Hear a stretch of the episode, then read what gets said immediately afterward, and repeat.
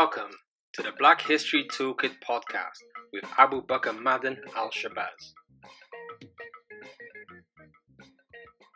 Now, what I want you to cast your mind on is that what von Linnaeus does here is that he looks at two different types of aspects when he's trying to describe people of so-called different races. Because what was taking place when the Europeans were going out to colonize the rest of the world, they started to notice people living in those lands, in Asiatic lands, in Africa, in the so-called Americas.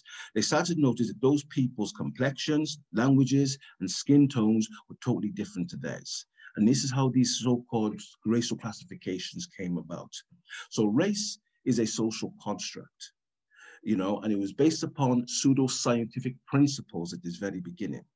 And what this basically means is that race was seen as a physical and biological specification, whereby Europeans or whites were considered superior or had elements of superiority over the other races, which were the black, brown, yellow, and reds, who were in a more the subordinate category, who were considered savage and barbarians or primitive, as, as, as opposed to Europeans who were considered civilized.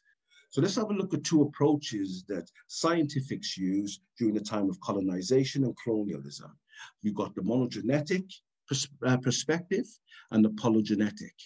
So the, so the monogenetic theory, okay, is based upon different racial groups all belonging to the same human family, irrespective of their variation of, of in genotypes and phenotypes. So what that means, irrespective of their skin color, irrespective of their eyes, their hair color, etc., they all come from one. They're all mutations and they all come from one. This is one theory which was passed during the 1700s and the 1800s.